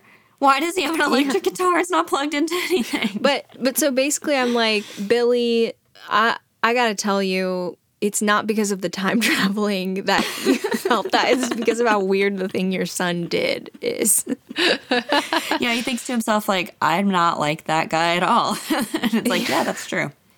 Did they ever go into him in the slaughterhouse or not Well- really? Because doesn't he hide in the slaughterhouse? Do we not actually So see he, that That's already happened a little bit. Like that was where he like opened the door and saw the girl showering and like that's where he's been sleeping. But he he, he only gets to be in Dresden for like two nights. Like the first night, like the shower thing happens. The second night, it's bombed. So like he really doesn't do. So there's only one there. day of syrup making. I think for Kurt Vonnegut, there were weeks of syrup making, but in this book, it was just not that long. Think. We also don't really know the timeline for Billy for obvious reasons. it's a little hard. But okay, so the next chapter, so Billy is in the hospital. This is after the plane crash with the optometrist, and his wife gets the news and she's like freaking out. And so she drives to the hospital and then hits another car, and then it messes up her car's exhaust system. So when she gets back on the road and drives to the hospital the rest of the way, she pulls over and they open the door and she's like turned totally blue because she's got carbon monoxide poisoning and then she like dies she immediately. died? Yeah. Mm-hmm. Oh no! yeah, because she was so upset and she loved him so much. And he's unconscious the whole time this is happening. There's another horrible guy who we're going to meet, which is the guy that is in the bed next to Billy at the hospital, He's way worse. who's a history professor from Harvard. His name is Rumford. He had a ski accident and he has his fifth wife with him. who is um 47 years his senior. Uh, uh, sorry, Yeah. 47 He's- years his junior. I wish. That would have made her 47 100. years- yeah.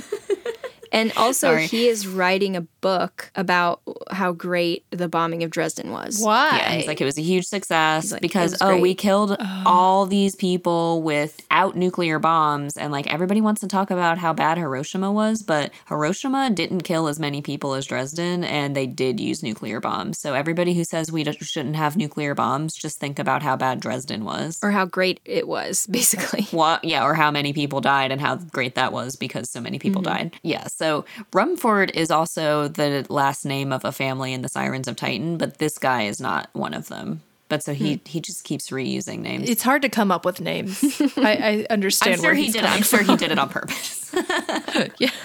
I feel like he just didn't. He didn't want to come up with any more names, so he just reused Yeah. them, which is exactly what I would do. yeah or like he goes to see he i was gonna say he he shows up in the bathroom and he turns on the light and sitting on the toilet is his son wild bob Couldn't Yeah. think of a name so um The professor is, is really mean to Billy. Like, whenever, so there's a period where mean to Billy tries to talk about Dresden, and the professor's like, This guy's a freaking vegetable, and he has echolalia. He's just copying things that he's heard me say. And so they test Billy out, and, and everyone's like, He doesn't have that. So then he tries to tell the professor, like, Oh, I was at, I was in Dresden actually. And the guy's like, I don't want to talk to you about it. Yeah, he says to his young, t- young, young wife, like, "Oh, we should get him a veterinarian or a tree surgeon. They'd know what to do with him. He's not a human anymore. Yeah, they want to. And He wants to kill af- Billy. Yeah, and there was one tiny little funny thing, which was the wife Lily is saying like he scares me, like I don't like him. He said like he's always making sounds and he's scary and he talks in his sleep. And Rumford is like he's not scary. He's boring the hell out of me. Like all he does in his sleep is like give up and cry and whine and ask to be left alone and surrender. Like this guy sucks. I will he's say just though, repeating everything he said in the war. Like just leave Yeah. me alone, leave me here. I I, don't give like up. Rumford either, but I also like I don't like Billy, so I don't mind when he's having a bad time. Like I, I want Billy's Billy to have a a bad bad time. He's not that Yeah. bad, Bekah. I hate him. I'm I'm happy for him to She's have a here bad for the time. hot takes. Aw. So it's funny. Sorry, so Billy. There's, there's an article I'll talk about towards the end of this, um, which posits that like basically the reason this whole book works is because Billy is lovable. I think he's lovable. I think he made mistakes. Maybe you guys just aren't good at telling me about Billy. Maybe that's it's your fault. Yeah, that I don't like be our him. fault. I think you have to. I think you have to take this very literally. I think you have to take it literally. Like he went through all these things and he thinks that everything has always happened all the time. I would kind of mess up your brain. Why would that make me like him? Yeah, it doesn't Well- make me like him. But it it might make you understand why he's so weird. that wouldn't make. I can understand that someone and Bekah still not him. like them. Yeah. Yeah. Mm. I'm not that apt to like people. I think the the other point Just- is just that like he he's not violent and he's looking around and kind of just giving everyone the benefit of the doubt all the time, which makes him kind of stupid and naive. But he's kind of like a he's kind of just like a little he's a child basically. He's a childlike character. He's a child in a man's body. And that's part of why I think this book is like subtitled The Children's Crusade. Like he's literally a child and he Not never really grows up. Well, no, mentally he's a child. Figuratively, he's a child. Anyway, so Billy travels back to Dresden, and this is right before the war ends. And a lot of Germans have already fled the area because they know that the Russians are on their way. And Billy is like hanging out with some other prisoners, and they find a wagon with some horses, and they decide, oh, let's put some souvenirs and food in this. so they go back to Dresden and they're like kind of, you know, looting and stuff. And Billy is laying in the back of the wagon just thinking, like, man, I'm so happy. I'm warm. I'm going to get to go home. Yeah. The war is over. Um, and then these two Germans walk by and they're like, you should be ashamed of yourself. And they show him like the horses who have been carrying their cart are like in terrible shape. Like their mouths are bleeding, their hooves are broken. They're, They're, yeah, they're hungry and thirsty, and yeah. yeah. And he bursts into tears. And this is the first time he's cried about anything in the war at all, is about these horses. Um, and then Vonnegut puts in this part where it's like, and he was just like Jesus in the little Christmas carol, where it says, like, the little Lord Jesus, no crying he makes, because he would weep, like, later in his life uncontrollably, right? But he never made any sound. But this was, like, the one time he, like, cried. Um, so that happened. Um, that's really sad. He goes back Yep. and um, he goes back to the hospital in Vermont. Um, he's talking to Rumford, and Rumford is like, "Look, the bombing had to be done." Um, Billy is brought home from the hospital at this point, but he sneaks out and he goes to New York City because he's like, "I got to get on TV. I got to start talking about the time travel and the spaceships." This really hit me because he so he checks into his hotel and he's like looking out on the city and he opens these like French doors onto his balcony and he says the balcony was or the French doors reminded him of like his honeymoon suite with Valencia, but you know, those doors are still there. They're always there. They're always going to be there. They always were there. And I was just like, oh, somehow that hits harder than saying, like, but those doors are gone now. You know, it's hmm. like, she's gone, but like this whole time, like, is somewhere. It's just you can't access it. It's so sad. He goes outside and he walks around, and there's this like pornographic bookstore, and he looks around at that. There's Because a, they're a Kilgore They have Kilgore Trout books in the window. in the window, which is basically just like the thing they put in the window because they can't put something super lewd in the window. So you're not really supposed to be interested in the books, they're just there. So he goes in and he's looking at oh. them. There's one called The Big Board, B O A R D. And it's about a man and a woman who are displayed in a zoo on a planet called Zircon 212. And the aliens show them this big board of stock exchange numbers and say, hey, we invested a million dollars for you on Earth what we need you to do is like learn how to manage money so that when you we return you to earth your million dollars will have grown and grown and grown and then you'll be like unimaginably wealthy so they get them That's to like nice do them. all these different things well unfortunately it's fake they did this just to make the humans perform for the other Oh, the it's like a game show. Yeah. Yeah, but the humans don't know it's fake. So they, you know, get them all excited and make them jump up and down and make them sad and make them cry. And the aliens are like, wow, this is so interesting. And then, like, they'd be shown news saying, like, this industry is going downhill and, you know, maybe we should all pray about things. So they would pray for a certain industry to get better. And then, sure enough, it would get better. So they're like tricking them into thinking that prayer is real and like all these terrible things. so I just wanted to mention one other story, which is just like so messed up. Someone in this novel travels to meet uh, Jesus as a 12 year old. Jesus is 12 and he's learning carpentry with his dad. And, uh, you know, they get assigned to build a crucifix. And they build a crucifix, and somebody is executed on that crucifix that Jesus built. And then later, he gets to time travel to Jesus' own execution, and he brings a stethoscope with him and listens to his heart to see, like, oh, is the Son of God still here or not? And he's like, nope, he's dead. And like, that's the story. Um, that's a crazy story. Yeah. Yeah. So, and he he's in this nasty bookstore again. So he sees um, a magazine that says like, "Oh, whatever happened to Montana Wildhack, this porn star?" And it's like he knows that she's alive and well like, and pregnant oh, with she's his on child, the planet with our baby. with our baby. Yeah. What about the four years she's not there though? I mean, there she's only there for four the years. time time works differently, so I don't know. But he says she's raising their child. I don't think she's I think pregnant it's at this still point. within the four years because yeah, I don't think it's in this time. I don't think it's been that long since he was first abducted. But um, anyway, so everybody's like, "Oh, she was definitely murdered," and he's like, she's "No, raising she's fine." baby. But also in the magazine, they have still images from a bunch of like pornos that she was in as a teen, which like makes me even more like Billy. You should have not. You should have left her alone. He didn't look at them. I no, I'm saying this poor girl, and also she had like an alcoholic mom, and she was like acting in pornography as a teenager, and then now she was kidnapped by aliens, and it's all this, and I'm like, you should have just like been the adult and said, no, we're not gonna hook Yeah. up and have a baby for the aliens' amusement. I don't know if he knew all that stuff, but yeah, definitely if he did, that was that was messed up. He, this poor girl. He knew a lot of the other stuff. So um, at this point, like the clerk of the store says, "Ooh, I got some really nasty stuff in here for some connoisseurs. If you want to see what I have," and he's like, "Not really," but he shows him the picture of the woman and the pony attempting intercourse that oh, Roland Weary had. Yeah.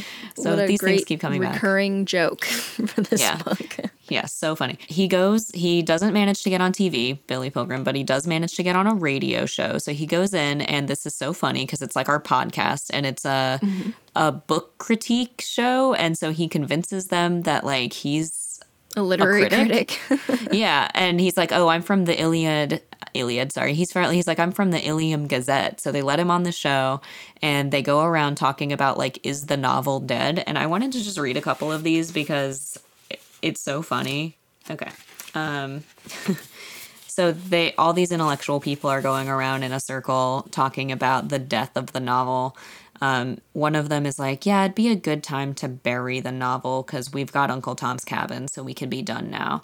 And another one said, "Oh, people like can't read anymore anyway because they just can't like translate print into like exciting images. So we just have to perform the books in public and not worry about printing the books." Um, someone said uh, when asked what they thought of the function of the novel in to be in modern society, someone said to provide touches of color in rooms with all white walls. One said to describe blowjobs artistically. One said to teach wives of junior executives what to buy next and how to act in a French restaurant. All these you know, pretentious things. So then Billy's allowed to talk and he starts talking about flying saucers. He's like, And okay, they're let me tell you "Get about outta here." Tralfamadore. Yeah. so he, he they kick him out and he goes back to his hotel room and he travels back to Montana on Tralfamadore and she's like you've been trying you've been time traveling again, I can tell. Where did you go? I know it wasn't the war and he's like, "Oh, I was in New York, like I was walking around, I saw a magazine with you and I saw like some stills from like a porn movie you were in one time." And she says, yeah, well, I've heard about you in the war and what a clown you were. And I heard basically you and all your little war friends made a porno movie about war. Which I was like, damn. Wait, was he trying to be like accusatory when he brought that up? Like he resented her past? No, I Oh, think he just says things. I don't really He's just think- like, oh, I. This is what happened when what I I was saw. there. Yeah, and he's Also- like, yeah, well, Also, so the locket she has with the picture of her mom, it has the Serenity Prayer on the locket, which is also the plaque that he had in his office.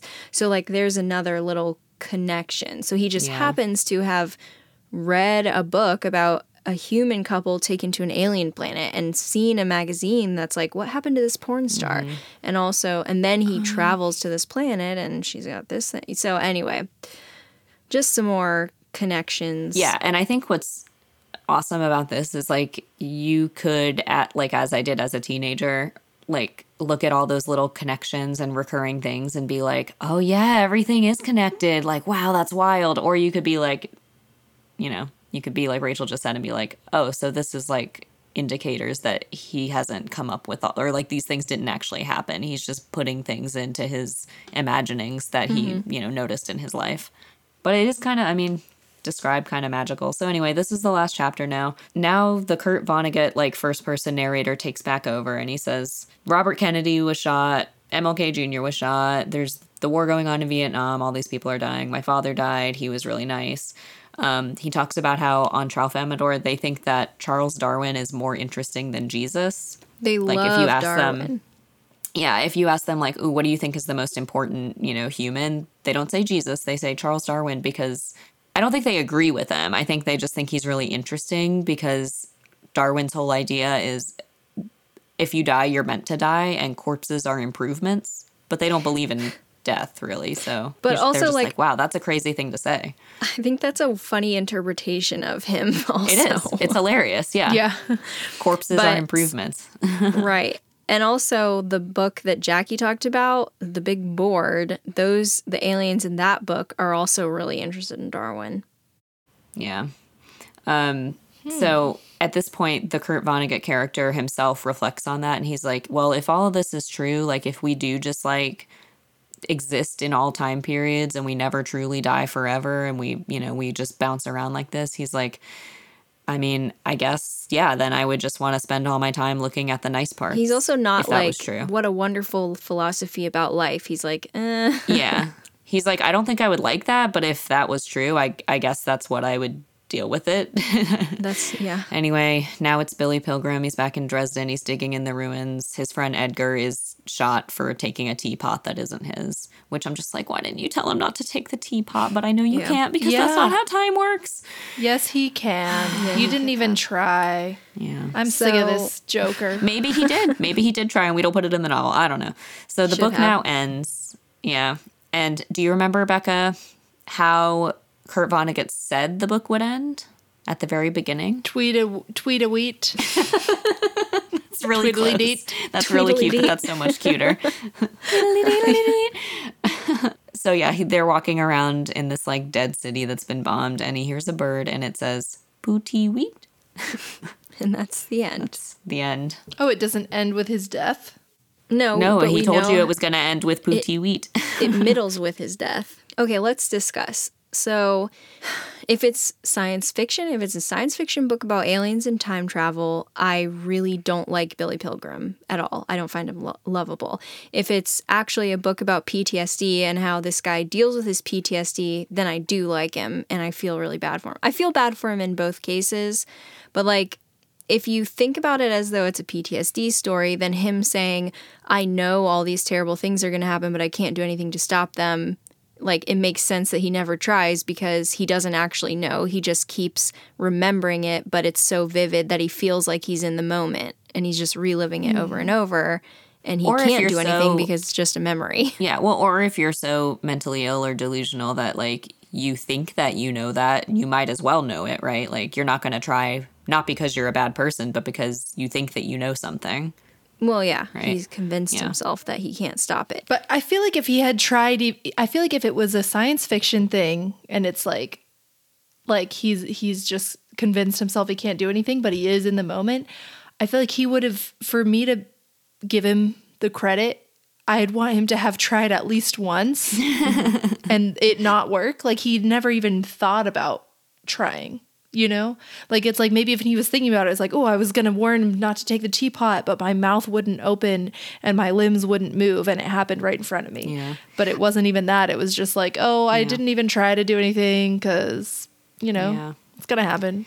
And I think, I mean, I think ultimately, like, the whole point of the book is obviously it's supposed to be about PTSD. So, like, I don't know if it's just that, or do you think it could also be partially that and partially an alien story? I mean, to me, to me, it's not at all. To me, he's just using the aliens like as a conceit to kind of explore how it feels to have PTSD and make it more obvious to people. Which, when I first read the book back as a young teen, I read it as like straight sci-fi with like, oh, Yeah. interesting connections. But then reading it as an adult, uh, to me, I can't and like even knowing really about his life. yeah, Yeah. I yeah, knowing more about Kurt Vonnegut and like knowing more about PTSD, I can't read it at all as a sci-fi. Which like if somebody wants to say it is, I would say fine. I don't care if you think that, but I just to me, I think it's just about PTSD, and I think it's a better book if if that's what's happening, and it's not,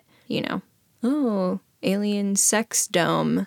And then I forgive a lot of the sexism more yeah i think he uh, so two things okay one is just a funny aside um so i was given this book by my favorite english teacher in high school and she inscribed in the cover to my favorite Tralfamadorian. Dear Jackie, I hope this happens to you. Oh. she says to my favorite Tralfamadorian, and now I'm like, I don't think that's a compliment. Yeah, they're very ableist. so careful, Jackie. but the other thing is, so um, I read when I was preparing to talk about his bio this great article. I thought it was great by Salman Rushdie. oh, that guy. I thought it. Well, I, I mean, liked he's it. not a bad writer. He's just a bad guy. uh, he says like what does slaughterhouse 5 tell us now and i'll just read it so he's like you know what at that time i think it was 2019 it had been 74 years since kurt vonnegut actually was in dresden it was 50 years since the book was published what does it actually tell us he says it doesn't tell us how to stop wars it tells us that wars are hell but we already knew that it tells us that most human beings are not so bad, except for the ones who are, and that's valuable information. I'm quoting directly. It tells us that human nature is the one great constant of life on earth, and it beautifully and truthfully shows us human nature neither at its best nor at its worst, but how it mostly is most of the time, even when the times are terrible. And I'm just going to pop out here as with Jackie for a second. I think that's why there's so much like gross bodily functions in this book. There's a ton of them, right? It's just like, okay, that's just like how people are and it's gross and like you just have to get used Who to it. among us doesn't poop in the dark with an electric guitar? You know? it's just humanity. Not me. That wasn't the grossest part. That wasn't graphic at all. um, so going back into this, it doesn't tell us how to get to the planet Tralfamadore, but it does tell us how to communicate with its inhabitants. Um, I can't read this next part because that spoils the Sirens of Titan. But basically, it just tells us like. I, I think the whole point, like I said, is most people aren't violent. This whole world is very violent, can be, but also like even within that, like you've got these people who are totally not in control whatsoever and they just try to be kind of good to each other. Like the German couple at the inn, they were like, "Okay, you're people. Like you can sleep here. We'll feed you." Yeah, Billy's not really good to anyone though. He's not really bad to anyone ex- except for maybe his wife, but he's he's just not good or bad. Neutral is not good enough for me. yeah. I think it's a. I do think it's a really good book. I think it's, uh, nay, a great book.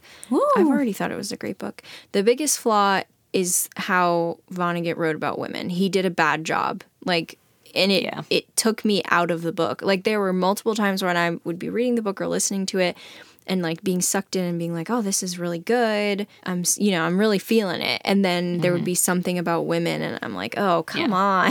I, it could that is that intentional? I have no idea because it's so stark, right? Like Barbara, his daughter is terrible. Valencia is fine, but described. I think terribly. Vonnegut had some women problems too. I think you can. I did a little bit of researching, and he had some sexism. The problem is, this is an issue that you see a lot of times with people who have theoretically have good politics, good ideas, whatever. So he was a humanist. He was all about like humans. We're this is what we have. We have to be good to each other. We can't be doing like can't be having these wars whatever like we need to treat people like all humans with dignity and respect whatever But he doesn't subdivide that and be like, some humans are not treated as well. he just well he also he doesn't seem to really treat women that the same way theoretically i think he knows that women are humans but the way that he writes them he doesn't write them like he does But like, would he? I don't know. And there could be an answer to this, which I haven't found. But like, would he say he's a feminist, or would he just say like, I'm not a feminist, I'm a humanist. Like everybody should be cool. i have no idea That's how I, just used to think as a teenager. Yeah, I I really, and I don't think, like, I don't think in general that he was sexist. Like, I think that he certainly treated some women badly at times in his life, but I think in general, he was probably like a pretty good guy and like treated women pretty well. It's just, there are a lot of authors or a lot of male authors who just cannot seem to get it through their heads that women are just mm-hmm. people and we're not the kind of people who are like, oh, an old man with a big penis, love it. Or like, oh, I'm so stupid, I'll believe anything. Or like, Yeah. oh, I'm fat, so I could never find love. Like, I'll do anything you want. Like, come on, that's just so many things, like, so to have in one book. Right. Well, I think it's like racism, right? Like, I don't think I'm a racist person, but I have had racist thoughts. I've probably done racist things, like, just because I'm a human, right? Like, all white people need to understand that they live in a system that is privileged towards them, and therefore, we can't ever be totally free of all bad thoughts ever, right? Like, we have to try to think about, like, how to combat them and how to be a better person, etc. But, like, I don't know. I mean, the problem is having a thought. If you have a thought, like let's say he had a sexist thought, okay, you can't control that. You can notice it and observe it and analyze it and move on. But he wrote these books and edited them Yes. and like spent years on them. So that's the Yeah. difference between thinking, uh, like thinking a racist thought and being like, that's bad, Yeah. I need to work on that. And writing a book where like all the black characters are Yeah. stereotypes. I just wanted to finish that thought. Sorry. So I think I'm agreeing with you because uh, this kind of gets off topic, but like one of the problems with how like we think about racism is that like we take racist as like a whole description of a person and then like nobody wants to hear that they're racist so they don't mm-hmm. listen to the part where you say like okay forget about the fact that i said that. The point is that you do racist things. But like when they hear that as a descriptor of themselves it makes it like impossible for them to do anything or like think anything after that.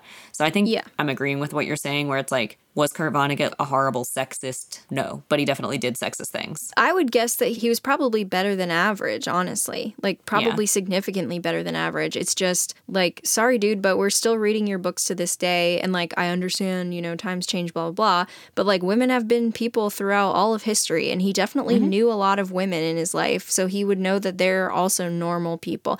It just mm-hmm. really took me out of the book. So I, that's Yeah. my, that's, that's my big problem with it. Otherwise, I think this is a really, really, like a great anti-war book. It's a really good PTSD book. I would recommend it to a mm-hmm. lot of people, but I would also if it's a woman particularly, I would say, you know, just beware. don't don't expect a lot on that front Yeah.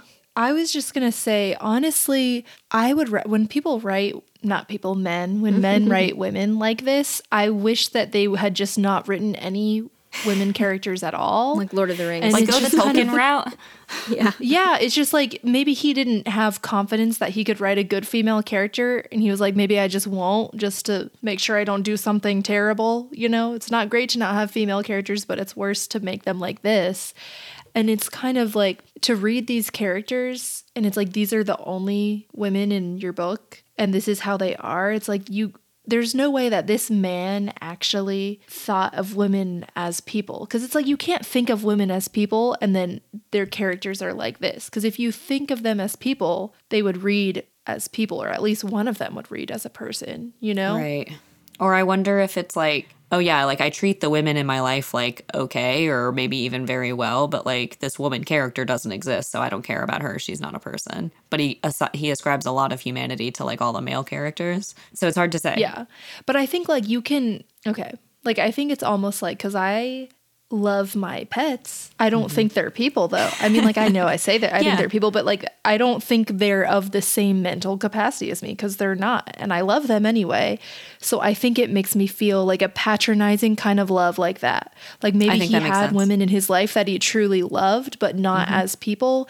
And Yeah. I don't think anyone who's truly ever had a deep emotional connection to an actual woman before could have like all these female All characters and like not a single one of them like with any depth to her at all. You and know? the thing Yeah. is, like, they are kind of caricatures, but also the male characters are also caricatures, but they feel more like people Way more well, than and any just of these more women. interesting. They're just so flat. the women yeah. are props. The women Yeah. are props, and the male characters are characters. Yeah, a- and even the male characters who only come in and out of the story briefly, they still have more life to them Mm-hmm. than the women. Which here's the thing is I'm really going in hard on this book. This is a book that I really like a lot. Like the amount of criticism I'm giving it, I think is just because I'm like, you are so close, man. so close. Well, Yeah. the, you know what I just thought about? The only woman in the book who I think is interesting and is treated like a person is Mary, the very first woman in the book, where Yeah. he's describing his Right, in the frame wife and she's mad at them. Yeah. but like if she's a real woman he knew in real that's life. based on real events, so he didn't have to write her. He just knew her. So then it's like the pet thing, like Bekah mentioned, like, oh yeah, I like that woman. But yeah. But also, like, her? because it seems like if all that happened more or less, he's just saying what she said. He didn't have to put any energy into creating her. right. If that's really what happened. he didn't have to have this fictional writer spit a fish egg into her Right. boobs. Exactly. There's just like, what did that give the story to have this really stupid woman who's so hot? I don't think Bekah would enjoy this book, but I think if she wants to read a book that like explains PTSD really well and is an enjoyable read, you should try Unlike it. Catcher in the Rye, I which don't is know. also I, a I great like book, Catcher but in the maybe Rye not maybe more than more than Slaughterhouse Five, but I really like both of them. These are both typical I like, like yeah, no, I loved it. you know, like boy books where they people are like, oh, they suck, but actually they're good. Right, exactly. Um, maybe Bekah should read it just to make sure that we didn't just totally describe everything wrong, and maybe she would like Billy Pilgrim. Well, she doesn't have time right now, but maybe someday. maybe in two years I'll read it when I when I graduate school. no, we need you to start like Right. amassing some crazy dental stories so you can tell us those. I would I would be interested in having if we can find like someone who has PTSD who has read this book to talk to us about it. That would be that would be interesting. So if I ever find if I ever come upon that, maybe I'll see if I can get them to come on. I don't know. I don't think I've ever known anyone, and ma- this might. I haven't known that many people who had PTSD. I don't but know I also feel like the ones I knew were not big readers, and I'm wondering if that has anything to do with it. I don't know. Maybe it's hard imagine. to focus on a book. Yeah, that could be. Well, it's not like you're constant. I mean, you're not literally Billy Pilgrim, like flashing back all the time uncontrollably, like no matter what. Yeah. I don't know. But yeah, it's interesting. Today, Yeah. my Oh, dad. I have one takeaway. My only thing is how he's like, oh, you know, like, why would you care if you die because you're still alive in the past, blah, blah, blah. You're always living all your things at once and you only want to focus on the good things, blah, blah, blah. If I, even if I felt like that, I would still want to live longer because if I live longer, I have more boring. opportunity to amass good memories. So then when I'm flipping through my good memories, I have more variety. Yep. exactly. So that's Yeah. how I You feel. proved him wrong. I don't know, but I, he, he doesn't have much of a preference for anything, though. It seems. I mean, th- he tries not to die. Like, I don't know. Seems like. no, he doesn't. Honestly, he never really tries doesn't, not to though, die. yeah. because Roland Weary had to tell him, like, hey, don't let the guy take a second shot at you if he missed the first Plump. time. All right. Well, this is going to be a challenge to edit. Um, It's long, yeah. Thanks for listening. Yeah, but it's not too long of a recording. no, it's just going to be a challenge. Yeah, thanks for listening. okay, everyone. If you enjoyed our podcast, please continue to listen to it. And if you really enjoyed it or you have some extra money lying around, consider supporting us on Patreon, where you can have access to bonus content and episodes. How do they find our Patreon? By typing what into their browser? You type in okay, patreon.com slash fire the cannon. And we also have a Instagram account. Fire the Cannon Pod, and that's the same thing as our twi- uh, as our Twitter and our TikTok. Sweet. We have a TikTok. Yeah, we have a TikTok. Girl. Okay. we do have a TikTok. We're yeah. famous on TikTok. Fire the Cannon Pod, TikTok, Instagram, Twitter. Every time we mention the TikTok on the podcast, I always update you with how many views the Kafka video has. It's up to almost 19,000 now. Wow. Whoa, that's pretty good, I think That. Kafka TikTok is more popular than all the episodes of the actual podcast put together. TikTok is so fast to watch. Yeah. TikTok is crazy. But yeah, you can also get in touch with us at firethecannonpod at gmail.com or you can send us a message through our website, firethecannonpod.com. We would love to hear your feedback. And if you want to leave us a rating and review on Apple Podcasts or give us five stars on Spotify, or is it thumbs up? Whatever. Give us give us a good thing on Spotify if you so desire.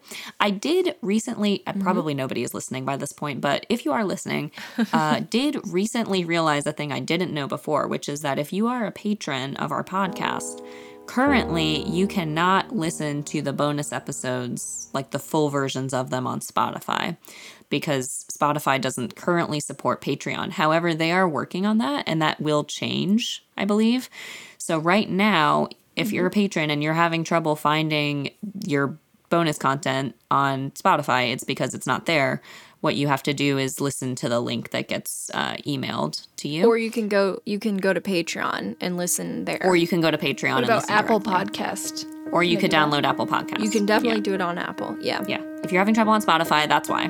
Soon they will be pa- pairing up and letting you listen to Patreon exclusives on Spotify. So it'll work out. So if you've been thinking this whole time, like, oh, I don't want to, I don't, I can't patronize because I have Spotify and I don't have Apple Podcasts. Well, now you can. Just do it a different way.